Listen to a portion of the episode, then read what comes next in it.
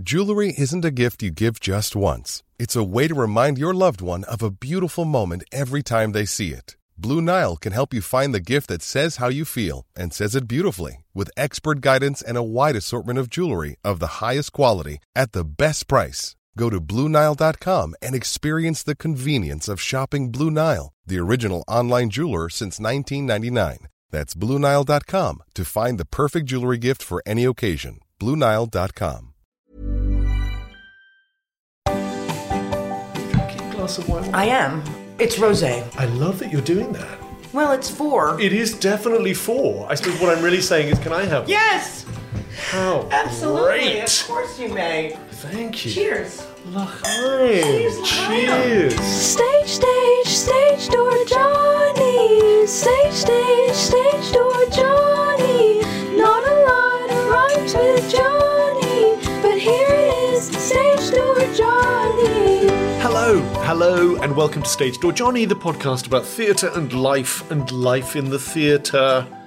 My name is Jonathan Cake, and my guest this week, well, uh, she is the star of imperishable movies of all our sort of collective youth, of uh, like The Goonies and Running on Empty and Mosquito Coast and Parenthood. She won an Emmy for The Good Wife on TV. She was in that brilliant TV show, um, Raising Hope.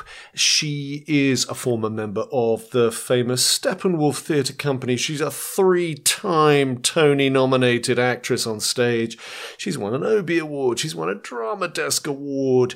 And she founded and runs a not for profit organization called A is For that champions reproductive justice. She is the engine of creativity, productivity, restless ideas, and enormous fun. As you'll hear, she is the great Martha Plimpton.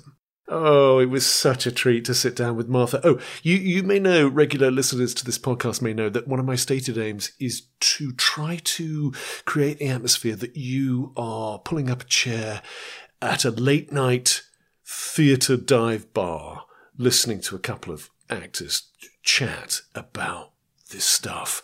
And when Martha went to the fridge and produced a bottle of rosé and started rolling herself a cigarette, I sort of thought, oh yes, we're going to get closer to that idea than any of the other episodes, and I think we did. I do hope we didn't uh, slur too much.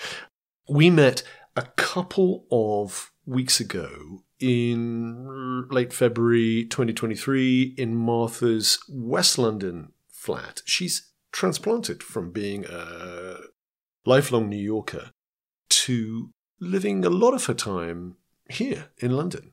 And, uh, you know, the London stage is the better for it. We talk about all sorts of great, great stuff. And start off by talking about what the perils are of learning lines, trying to learn lines for another gig when you're doing a play. Yeah, it doesn't always go well. Ladies and gentlemen of the Stage Door Johnny Company, this is your beginner's call. Ms. Plimpton and Mr. Cake to the stage, please. This is your beginners.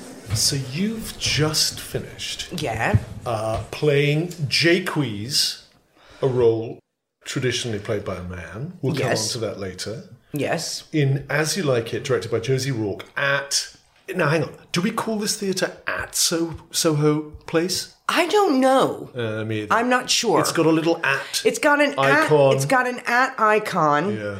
And then it's all one word, Soho Place. I mean, I would just call it Soho Place it because saying at. Soho Place is weird. You just finished doing it. Mm. And before I turned on the thingy, you were saying that you were running off to do another job straight afterwards. Mm-hmm. And so you thought it was a good thing to have Yes. something straight after. Why? Well, because that way you don't have time to think and miss everybody and be sad. And it all it all gets sort of delayed. It's good and bad. It was good in that in that sense, and it was bad, or I shouldn't say bad, but it, unfortunate, in that it was like one scene, but it's a very long sort of sequence. So it's not really one scene, but it's a long sort of sequence, self-contained sequence in What you this. were shooting in Vienna. What I what I was shooting, and the first day was on the Monday, so we closed Saturday night. I enjoyed myself. Mm. All my I had a bunch of friends in from New York. They came. Of course, we went to the party afterwards. You're not going to not go to the party.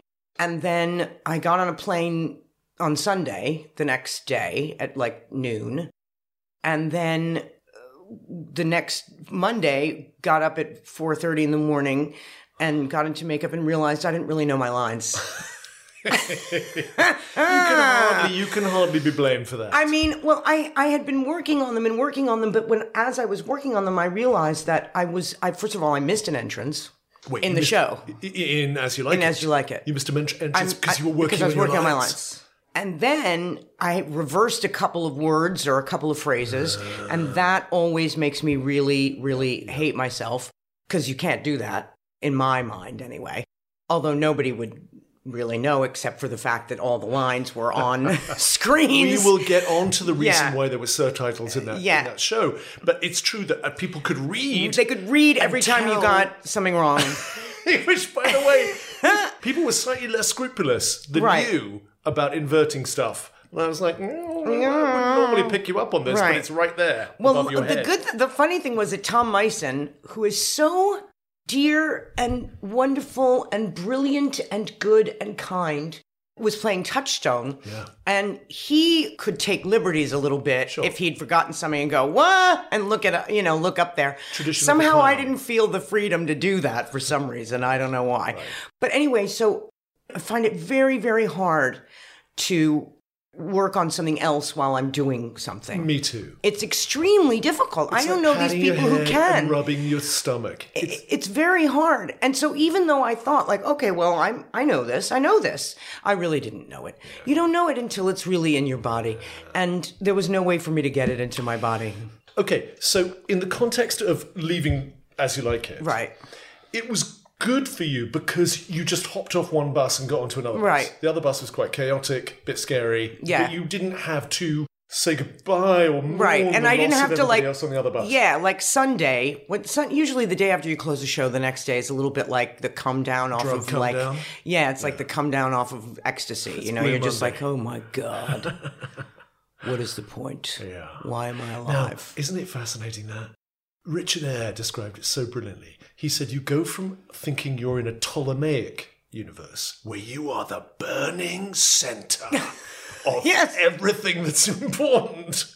You are the hot molten core Yeah. of the universe to living in a Copernican Yeah, universe where yeah. you realize you're a tiny star. That's a, that's a really beautiful and very poetic. A bigger Yeah, planet, yeah. which is still insignificant. Yeah. And essentially, you are a speck of cosmic dust. Yes. And it's really true, isn't it? And it's such a funny thing. Have you found that hard to negotiate throughout your At at times it's been career? very painful. Has it? Yeah. I mean, I'll tell you when I when we closed the first Shakespeare I ever did, which was such a deeply powerful experience for me. Um, What was for it? so many reasons, Pericles. I've done all of these lesser known and including the rarely done Cymbeline. Which we did together. which gets a production. Center. Yeah, which has a production literally running somewhere in the world every single day is always called Rarely Done. Anyway, True. but but in most, you know, it, certainly in the London and New York stages, it's pretty much the Halley's Comet yeah, yeah, of yeah, Shakespeare. yeah. But yeah, yeah, it first was it was was Pericles. Pericles, and it was at the Public Theater. Oh, it was a heady time, and it was with Campbell Scott playing Pericles, who is, I don't know why he's just not the world's greatest I don't star. I don't uh, understand I, that mean, either. to me, he is one of the most perfect actors in the world. He's totally brilliant. agree. He's handsome and he's funny. He's hilariously funny and he's humble. He's got his own life and he does his own thing and he's got his family and his kids and everything. But he's he's one of the maybe one of the best actors America has. I totally agree. I've never seen him on stage. You know, Oh. also, by the way, how about being George C. Scott's I know. And So- Colleen Dewhurst. Colleen Dewhurst and still being as crazy good as he Yeah. is. And humble and, Yeah, he's the loveliest man. I He did really a is. TV show with him, and I just thought I was blown away. But I've never seen him on stage. But I know that people rave about him. Well, when we were doing that show, we would go out pretty much every night with Dan Moran, who's another wonderful, brilliant New York actor. who worked at the public and a million things. Dan Moran played the like the the guy who tries to kill Miranda. Is that her name? Miranda. Pericles? Yeah. All I know is He takes her off to Gower. Right. He, I think he was Gower. Okay, good. good, Yeah, good. yeah. Is that the guy? Makes it sound like I know it. That's I've another never thing. read I'm going to jump it. around a lot here, but that's another thing. When I close a show, I don't remember a fucking word. Oh, interesting. You Not a word. You press eject. It's not even my choice. It just goes out. The next day, I don't remember a thing. Move to trash. Yeah. Maybe it's because we must, because we only have a finite amount of space. Maybe, maybe it's just because I have ADHD. Maybe, you know what I mean? Isn't it also to do with interest? I mean, obviously, you, you- know, these things come back to us, and I want right. to ask about that. What shows and parts come back to you later on? Because my um, my life is haunted by things I've done and wish I Yeah. could do again. And maybe it's also because we can't sustain that level of passion for it once it's gone. So Maybe like that's true. Love affairs, you have to Right. move on. But then you look at certain other, there are, I mean, actors, brilliant actors, much better than we are, dare you. who, who, who remember every fucking word and who can bring up, a, you know, a Shakespeare line, eh, you know, boom, like that. And it's like, what the, how dare you? I mean, I could probably do the speech from As You Like It again just because it's so, It's on so many tea towels. so, yeah. So we should know that Jaques, for anybody who doesn't know, but mm, I'm sure you, if you're listening to this podcast, you mostly do, has one of the most famous The speeches. Seven not- Ages of Man not speech. only in Shakespeare, but in all literature. like in right? literature, yeah, yeah. The Seven Ages of But Man. But what I was going to say about Yes, Pericles, please. when we closed that show, I was bereft.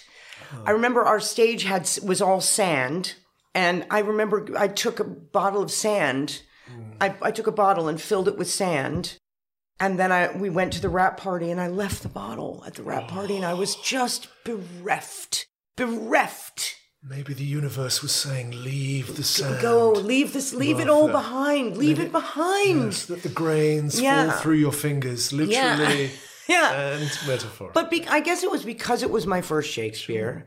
It was a somewhat traumatic experience for me as well. Why? Well, I wouldn't say it was the easiest time, although it was an extremely joyful run. It wasn't the easiest rehearsal process for me. Uh-huh. Not because of any of the actors. The actors were amazing. Anyway, it was just so hard to say goodbye to it because of all that I felt like I'd in, I'd put into and invested and and also when you're younger too I think you fall in love with the people you work with so much more easily you know.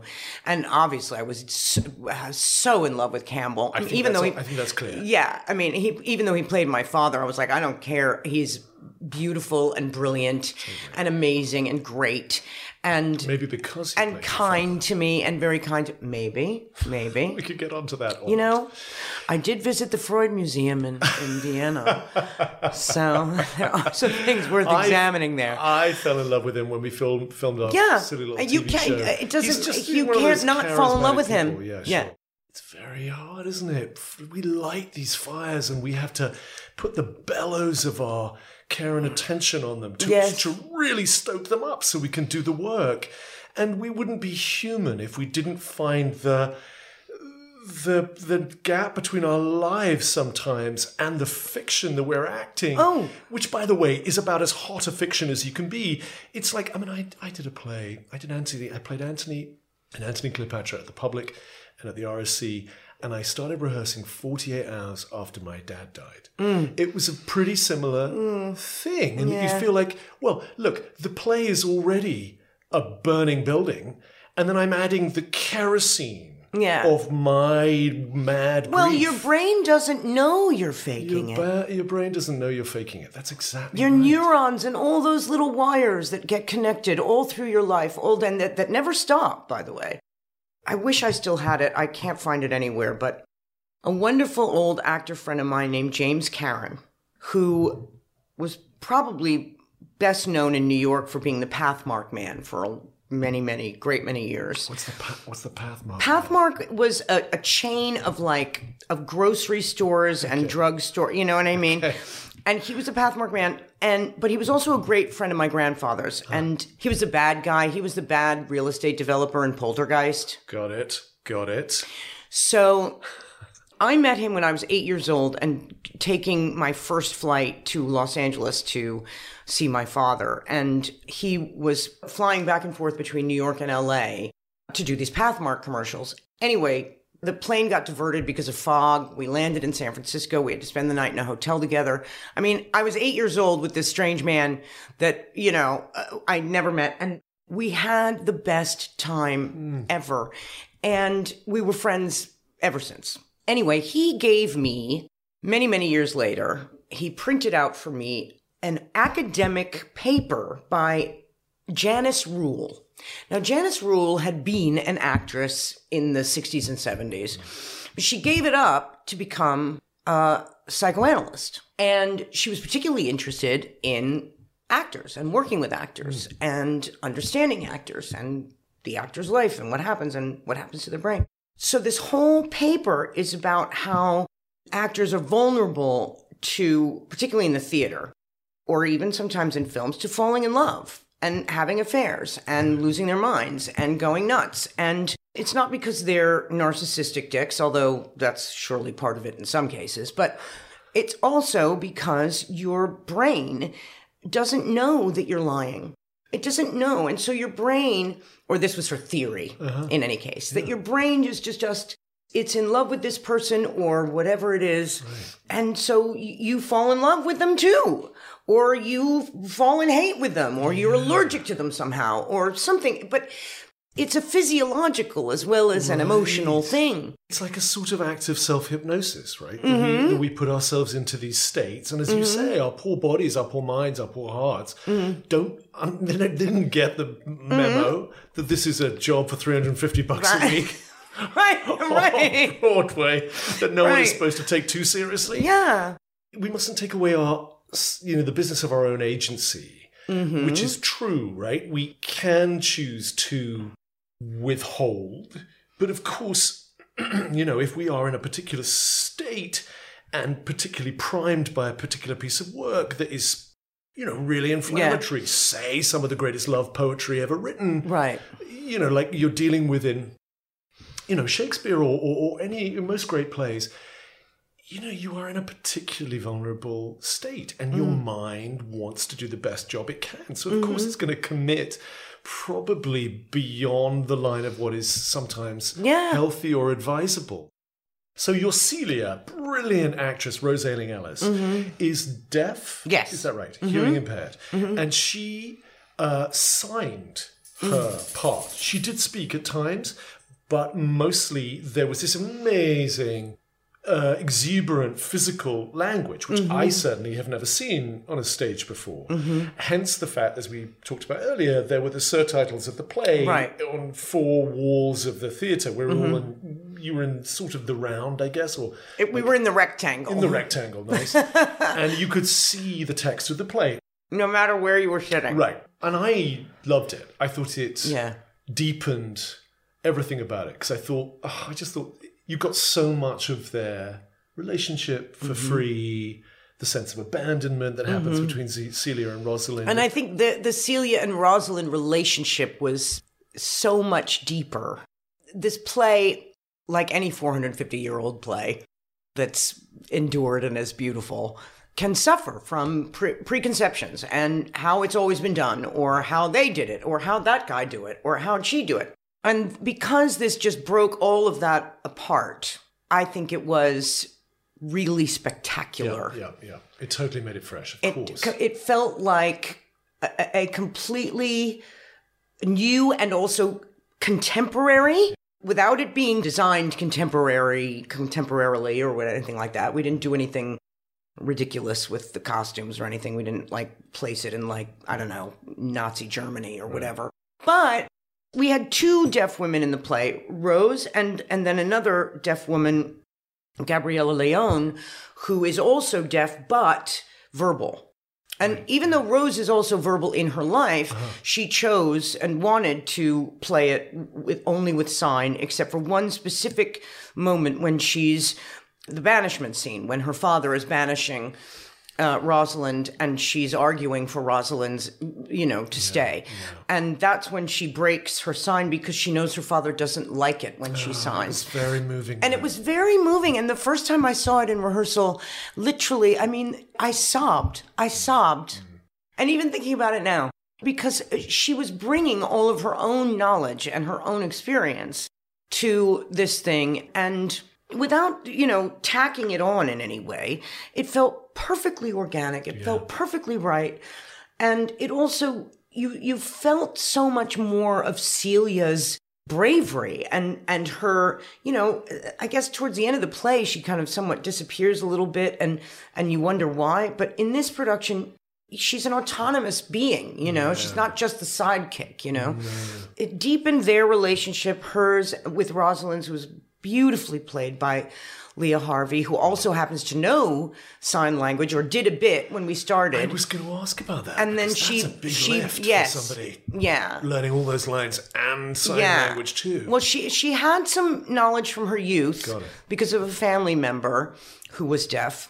So I think it was sort of already, you know, like the membrane had to be cracked on the memory, but she was totally game to keep learning and also of course Tom Mison signs as well ah. because most all of his scenes as touchstone are with Celia and Rosalind. So he learned sign. Now it wasn't strictly British Sign Language. It was BSL combined with a little bit of like performative sort of miming combined with another thing that I've forgotten the word for it. You'll please forgive me, but it's it's used in performance a lot, in deaf performance a lot, which is sort of like a, a a sort of language vernacular, a hand vernacular, you know, visible kind of expressive magical thing. So it was a combination of all of those, but it was absolutely stunning and beautiful to watch and really just I don't know, changed my whole conception of how theater should be and the concept of accessibility. It's Josie Rourke's desire and wish to make theater um, that is more accessible and more present and more real to everyone. So now listen, I often start these chats with the same question. The question is Do you remember when you were first in a theatre, when you first went to the theatre? But having done even a minimal amount of research on you, I think I sort of already know the answer, which is you can't remember when you weren't in a theatre. Yeah. But would you mind? Can you? Are you very bored talking No, about your no. your deep past? Uh, it's just such an extraordinary and wonderful story. Do you mind telling us? So imagine, imagine I haven't said any of that. I just said, Martha, when were you first in the theatre? Well, Johnny Cake, it's uh, it's interesting you ask. because because um, I was conceived during the original Broadway production of Hair. And my parents were dating. They dated for a brief period. And my mother uh, was pregnant, and she did the show with me. your mother's the actress Shelley Plimpton. Shelley Plimpton, yeah. Your yeah. dad is the actor Keith Carradine. He is. And Martha makes eye roll. Just had to. It was just too good to right. not describe. My father is Keith Carradine. There you go. And so I was in my mother's belly and then in a theater when I was born, and then on tour with hair, probably till I was, I don't know how old exactly I was, two and a half, three years old, something like that. Right. Um. So you were on stage in the original production Yeah, of Hair. yeah. In your mum's tongue. Yeah, That's the Yeah. craziest Yeah. and the most beautiful Yeah. thing. and spent almost every, no, I did spend every single, I mean, I was there eight shows a week, so. Yeah, I mean, Really? either being babysat when I when, once I was born, I was backstage being looked after by other members of the cast or by other. You know, I was I've I've got a rolling roster of babysitters and people. I still meet people still come up to me and say I babysat you, and I don't know who the fuck they are. So she would, you know, she would always bring you to the theatre. Yeah, I mean, we didn't have Theatre the was your childcare. yeah yeah. That's so amazing. We didn't have the money for a babysitter, and I don't even know if, if we did, if she would have left me mm, every night. You know what I mean? Yeah, yeah, yeah. And so maybe this is too much of your deep past to re- remember, but do you have any sensations or memories of that time? I sure do. Do you? Oh, yeah. I mean, I remember loving watching the show. I think one of my most sort of piquant memories is of the women singing White Boys in the same sequined sort of tube dress. They were all three women in their Supreme's wig, and then they were wrapped in this sequined, basically tube, like a dress. And they were up on a scaffold. And I remember being utterly in love with that image. Um, yeah. I remember being really, really terrified of the guy in the gorilla suit. That really scared me. Of course. And and I never liked masks or anything after that. My whole childhood, I, I hated masks. I hated hairy gorilla costumes. even though you must have known the guy in the gorilla suit, and I didn't. probably I didn't know that he was terrifying. Okay. I didn't know that. Got it. And then I remember being brought up on stage during Let the Sunshine In quite a few times, and and not liking it at all, and hiding my face in whoever was holding me, in whoever's, yeah, just being oh. really, really shy and terrified. And but I don't know why that is because if you would have, you know, asked me to sing a song off stage, I mm. would have been like, yeah, You you were quite a performer. quite the performer. Got it. so you were. It was literally your play space was a theatre. It was my- it was my world. Go. It was your world. My world, my entire Wow. world. And even though being up on stage, all those faces looking at you, lots and lots of voices singing one of the great songs of musical theatre Right. was weird. Yeah, and felt- scary, Yeah, yeah. scary. And the gorilla was scary. Mm-hmm. Do you do you remember this the ambience of it all fondly? Did it feel like a, a benign space to be little in? I think yes. I think what was scary about it, now that I'm thinking about it, was that it was everyone was sweaty, it was bright, it was loud. Yeah. Everyone was exuberant and and everyone was looking at us. Yeah. And it felt like I was I don't belong here.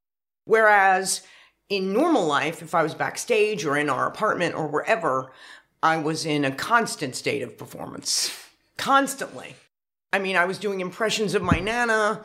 My god sister tells a story about how I was in the apartment and I was standing in front of the television set. You know, back then in the 70s when the televisions were giant and they had this sort of like curved thing. And, and I was standing there with a paper towel tube, like an empty paper towel tube, and standing in the television, like dancing into.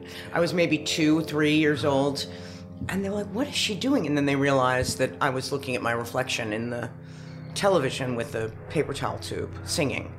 So it's it's been relentless. It's been nonstop until finally, when I was about eight years old, a woman that my mother had been working with, named Elizabeth Swados, who was uh, an extraordinary, crazy, brilliant, avant-garde theater maker in the village. And my mother had been doing a, a show with her at the Village Gate called Nightclub Cantata. Um, and I would come with her to rehearsals, and I would sit on the edge of the stage with a microphone, not plugged in, thank God. And Elizabeth said, or Liz said, uh, I want to do a film workshop of my musical. Now, she had just done Runaways on Broadway. Now, I don't know if you remember the show, but it's a brilliant, brilliant show. And it was sort of in the vein of Hair. This was in 77, 78. And uh, she said, but I'd love, I want Martha to be in it. So that was my first time on stage, oh, like wow. learning a song, learning lines, learning stuff. And because you'd had the upbringing you'd had, mm. did you have any reservations? Do you remember about doing it? You and I like I can take No, I was so excited. toilet roll tube. It wasn't even that like conscious. Okay, It was just what you were going to do? yeah, I, yeah, that'll be fun. And it was the summertime. I wasn't going to be missing school. You know what I mean? Like instead of camp, I had gone to sleepaway camp once and hated it. Hated it. Why are you waking me up at 7 a.m. to play leapfrog? you know, like this is, yeah, I'm an actress. um, so yeah, even though it was a, and you know, look, working with Liz was no walk in the park. She was a, a very dedicated and very serious person in that world at that time. And she could be scary, but I still really loved it. I loved the, the camaraderie of it. I loved the the actors. I loved that whole thing. I loved the whole world of it. And I read somewhere that she was quite shouty. I remember you Yeah, saying yeah, she was. I don't want to make it seem like she was a, bad person because Right, she right, wasn't. right. She was brilliant, but she was not a kindergarten teacher. she was a fucking theater director. You know what I mean? Sure. These are the things, by the way, that would all have to be different now. Yeah. Right? I, I I make no value judgment about that whatsoever. And having had, you know, eight, nine year old kids myself, I Mm. would hope it would be better. And I wouldn't have some strange lady who, however brilliant she was, shouting at my kid if they wanted to go off and do a play. I would qualify that statement. Okay. I wouldn't say she was shouty, but I would say that she was maybe not great with the empathy part. She was she was more scary than shouty. You know, like we I, when we were doing I remember when we were doing Runaways, and there were a bunch of teenagers in that as well as some adults, some you know, people in their 20s and early 30s. And we would gather around in a circle and play What's that game you play like Dead Man where you like wink at people and Oh, yeah. then you're Uh, you're dead? Uh, Wink Murder? Yeah, murder, murder. Sure. And we were playing it, and I guess we got a little rowdy. And she said, "Okay, oh, you're all fired." And we're like, "What? Oh, you're all fired." I can't. And if you can't take this seriously, if you can't be quiet, you're fired. You're out of here. All of you, every single one. And literally, when we got in one of those giant elevators at the public theater, you know what I mean? Uh, we all piled into the elevator with our coats and our bags, and we're like, "Oh my god, what the fuck?" And then the the the, door, the elevator door was like just about to close, and and, and then it opened again. And, and I remember her assistant was like, her assistant, whose name was Judy, I think she was a wonderful woman. She said she was just kidding. She was just kidding. Come on, come on back.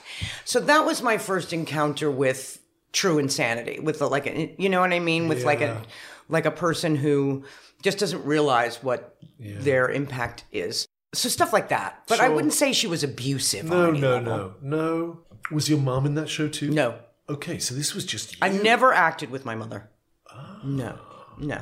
so this was just you Yeah. going to the theater every night, sometimes twice a day, and and and making your own. Well, the way. film workshop was like a two week thing that Oh, was different. We didn't really perform it, but we sort of we rehearsed it on a stage and we performed it on a stage. And but the next thing I did was another Liz Swados show called The Haggadah. Because why not? I mean, obviously, look at me. I, I don't know what a Haggadah is. It's the book of Passover. Okay. It's the story of the Jews' flight from Egypt, and it's the story of Passover, and it's what it's the book that you read along with every Passover Seder. Right.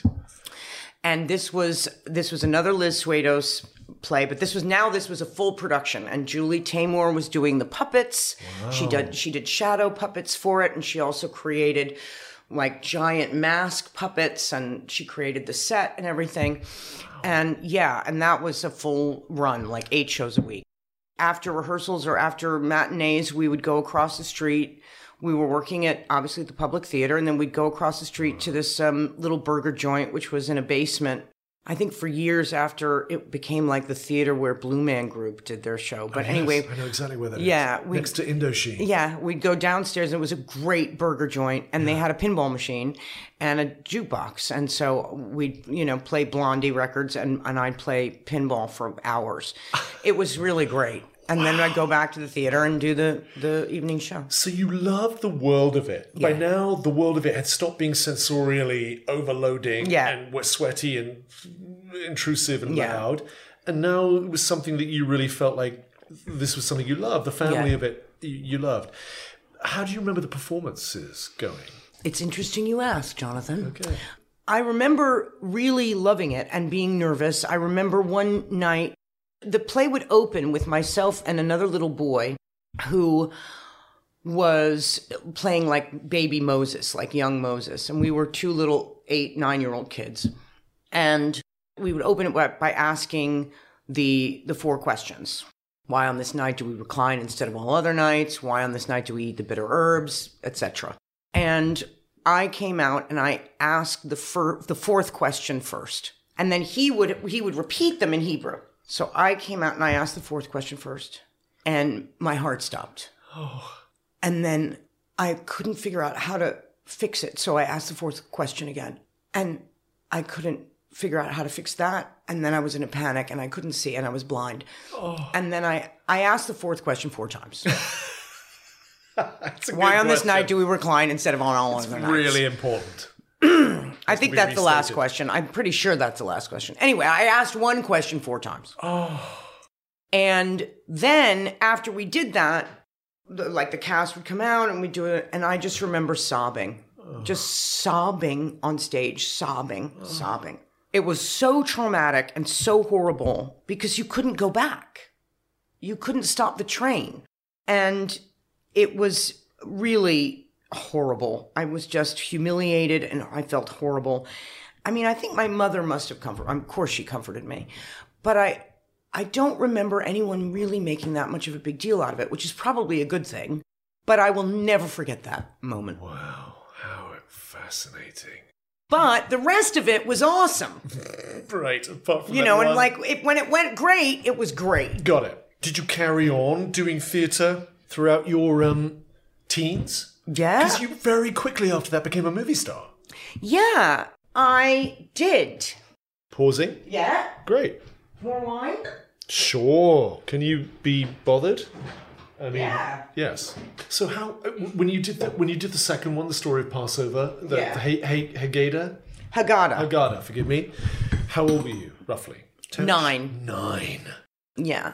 Talk about apprenticeships. Yeah. First of all, you literally breathe the air, imbibe the air through your mum on stage Yeah. while you're doing this show, and then you're backstage all this time learning the etiquette of how all that goes, and you know, sensorially, it's in your body, Mm. and then you're doing it. Eight, nine, you're doing it. Were you being paid? Yeah, of course. Okay. Of course. How did Yeah. that feel?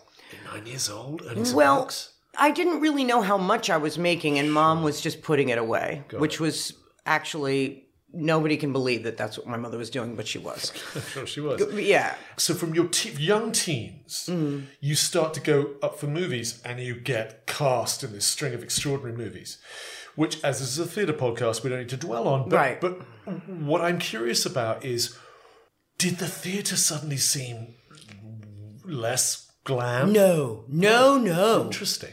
Look, when you're growing up in New York and you're basically conceived in a theater, you know what I mean? And your your mother takes you to see Titus Andronicus when you're like six years old. you know, like there could be nothing more glamorous. Titus Andronicus, for anyone who doesn't know, is the goriest Yeah. of all the Shakespeares. Yeah. People are eating in pies. Right, right. There's quite a lot of I mean, really there was so much blood. shit. There was so much blood, and I was like, ooh. Wow. Um, you know, but like from my earliest, I I remember my mother took me to see Streetcar Named Desire when I was young. I was maybe five, four or five. Every single time we passed a wedding dress in a window, I would stop and say, Blanche. Because it was a beautiful, like soft, sort of gauzy white dress. Okay. You know, and I go, Blanche, Blanche. So there couldn't have been anything more sure. extraordinary to me. Right. So, did you manage to keep up theatre, or did those teenage years when you're doing all those extraordinary movies? I did do a few things. I did some smaller workshops. I did some staged readings, or I did a lot of, um, like, I remember J. Smith Cameron and I working together on something ages and ages ago. Um, I, you know, but my mother's uh, desire to keep me sane and not turn into an asshole meant that I was not constantly working. Ah, she, So she I did would that do very one. consciously. Yeah, totally. I would do one job a year, maybe one or two. Oh, cool. eh, You know, and and so I was not like pounding the pavement and going from job to job by any means until I was much older. Do you mind if I ask you a, a little bit about that? And Mm. tell me if you don't want to talk about it. It's no big deal. Because me and my wife are both Mm. actors. I'm always so intrigued by the kids of an acting couple. Yeah. I just think it's so interesting. Uh, because I suppose I'm looking forward and thinking, I mean, is it just like a sort of tyranny that we're born into, like a sort of plumber's family, or a, you know, s- someone who works in real estate, or is it just sort of, you know, the it's the conversation around the dinner table, or it's just as in your case, mm-hmm. it's very literally the the landscape that you grow up in. Mm-hmm. Does it just become the family business, and therefore it seems like an obvious thing to go into? And I'm always intrigued because I wonder if it's uncomplicated for both parties. Mm. And it seems to me that it can't be completely uncomplicated. Can Well, I be? think I used to use that plumber analogy, like family business analogy, in, in the context of my father's side of my family. Um, just as a way because your grandfather was a, My grandfather was also an actor. famous actor. Yeah. Yeah. John Carradine. yeah. But I think it was an inaccurate one because I wasn't raised by my father. Right. he had little to nothing to do with my childhood or my upbringing.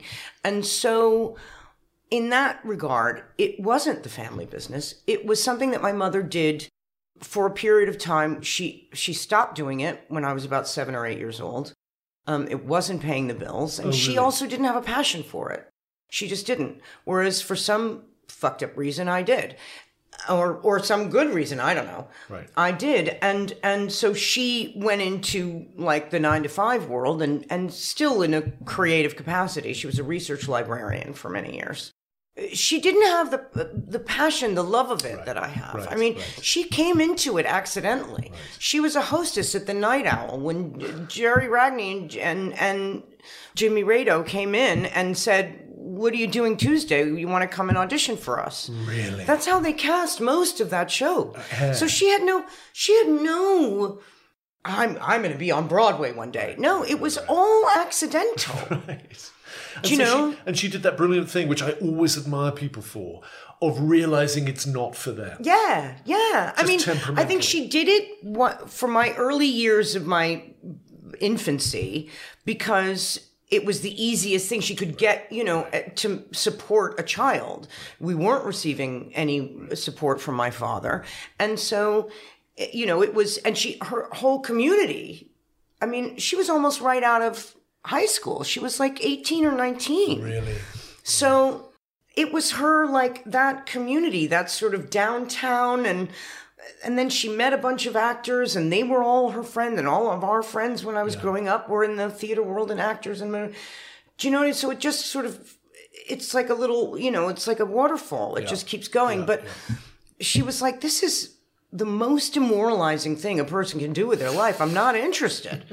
Do you know what i mean? And so i think on that level it's also sort of part of why it was very clear to me well from very early on that this was something i had to want to do. Uh-huh. And if i didn't want to i wasn't going to. And that she was not going to take me around on commercial auditions and dress me up in a pink bow and to go, Coke is it, you know, whatever.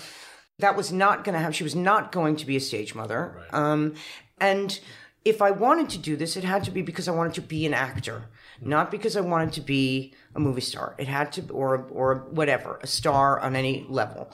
I, it had to be because I wanted to do this because of a love of doing it and because I loved doing it, not because I was pursuing some kind of fame or other kind of thing. As a means to an end. Yes, yeah. I think that, and that's that all comes from my mother. Um, but it, it it didn't feel like a family business Right. to me growing Right. up. Sure. You know, I think it might have if I had grown up with my father in L.A. or you know had anything to do with his world, but.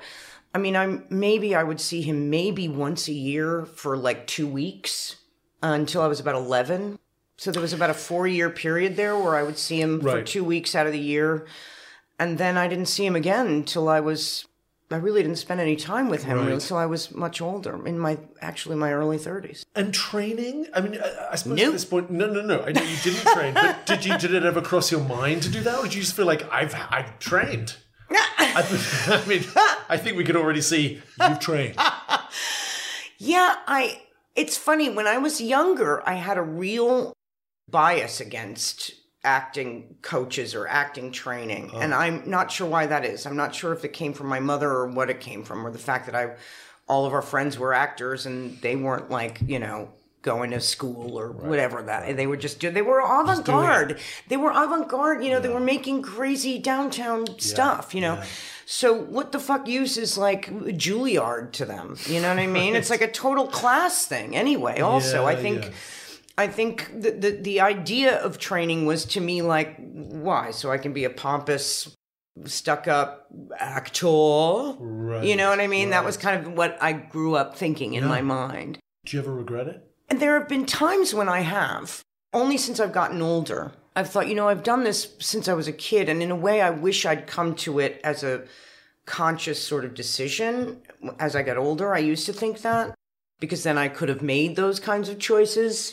But look, I didn't graduate high school, I didn't go to college, and I've been working since I'm whatever, and I've been supporting myself since whenever. I think the only reason I really wish I had any sort of formal training is because I would have loved to have had better posture. Better posture. Yeah. I would love to have had better posture and to not lose my posture voice every time I do a show. Right. Well, I can see how that would be an inconvenience. Yeah. But but the po- I've never noticed I'm developing this dowager hump. No, and that's it's also why dowager hump. I think the kids call it tech neck. Is that just Tech because? neck. Yeah, because you because on a device, Right, you're just right, right. moving down. So the But I've bone comes always through had the this of your terrible neck. posture like I just do not think the way the way I stand is very scolial. on stage. That is, by the way, not true. You Mm. had none of that going on when we worked together. However, when we work together, I have always had a tendency when I speak to thrust my head forward, which is something I would have liked to have had trained out of me younger Okay. because it's so unconscious. Yeah, right. I, I've got a bunch And- of physical things too. Yeah, th- that's my physical thing. Is, And I went to drama school. Yeah. So you, what you saved your money. I, I Yeah. think you did it exactly as you should. It's totally fine. and I actually I've seen a few actors who've gone to drama school doing the same thing with their Yeah, head thrusting yeah, forward, and mm, Oh no, it's not the you know one stop shop for all your little yeah. foibles. But that's the only reason I think I would have. I, you know what I mean, and I think I'm over that now. I don't think I think when I was in my 30s, I might have been like, "Oh, I should have gone to drama school," or "I wish I'd gone to Juilliard," or "I." But but but, but that's all. Um, I think it's really about a, a class thing and a thing about a feeling of being inferior, and you know, coming from a, a poor household like that had no money when we had no money. So I think that's what it's coming from rather than anything about my actual ability or how I feel about my work or yeah. Have you ever walked into a rehearsal room or into a company of actors and felt like that? Felt inferior? I have. I have. Uh, do you? Is, does anything come to mind? Well, it's never been because of the actors ever. Never. But I think I've felt there have been times when I felt like god I wish I had more of an education or something like that. Gosh, interesting. Yeah. I think of you as whip smart. I really do. Well, thank you. No, I'm serious. You, you, I've never, I never felt. You know, we were working on this really abstruse late Right. Shakespeare together at Lincoln Center, the sort of bastion of New York high Right. culture, right? And it's difficult. And you were playing the lead part. You were playing Imogen, and I never once felt like, oh, this woman, you know, needs to read the notes. I think it has more to do really with how people treat you. And Do you that feel like you've been treated like that sometimes? at times, I think, but by some directors, maybe even by the director we worked with, maybe sometimes by theaters, like, the, oh, here's this scrappy girl who's come up, you know, who's never done anything else, and you know what I mean. And and so in that way, I kind of, I think I've maybe at times been, I don't know, seen as like this, just kind of lifer. You know what I mean? Rather than like some precise Yeah. You know, finely cut jewel who comes in with all of their book reading and their knowledge and all of that stuff. sort of stuff. But those kinds of thoughts come in and out. They, and they don't s- stay with me. Right. Jewelry isn't a gift you give just once. It's a way to remind your loved one of a beautiful moment every time they see it. Blue Nile can help you find the gift that says how you feel and says it beautifully with expert guidance and a wide assortment of jewelry of the highest quality at the best price. Go to BlueNile.com and experience the convenience of shopping Blue Nile, the original online jeweler since 1999. That's BlueNile.com to find the perfect jewelry gift for any occasion. BlueNile.com. I'm Sandra, and I'm just the professional your small business was looking for. But you didn't hire me because you didn't use LinkedIn jobs. LinkedIn has professionals you can't find anywhere else, including those who aren't actively looking for a new job but might be open to the perfect role, like me. In a given month, over 70% of LinkedIn users don't visit other leading job sites. So if you're not looking on LinkedIn, you'll miss out on great candidates like Sandra. Start hiring professionals like a professional. Post your free job on linkedin.com/achieve slash achieve today.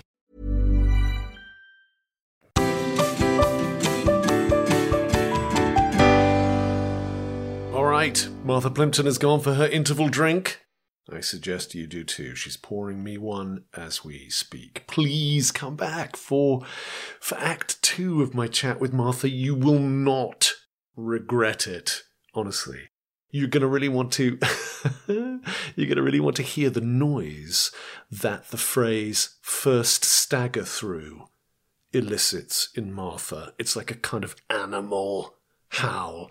Um, how the trilogy of uh, Tom Stoppard plays The Coast of Utopia changed her life. Oh, yes, the ongoing beef she has with Ethan Hawke for not telling important theatre stories fully and properly, where she thinks he's an asshole for not including her in those stories.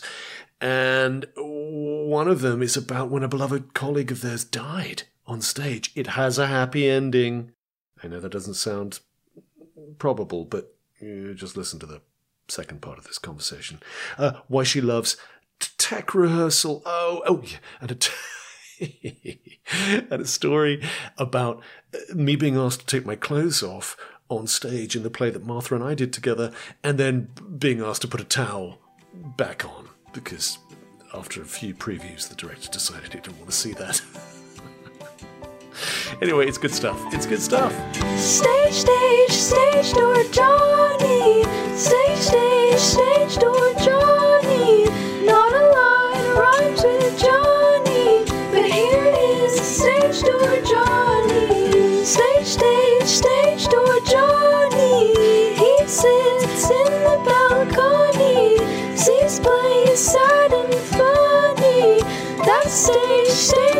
Johnny. Stage, stage, stage door Johnny. He knows that there's no money. Being stage, stage door Johnny. Stage, stage, stage door Johnny.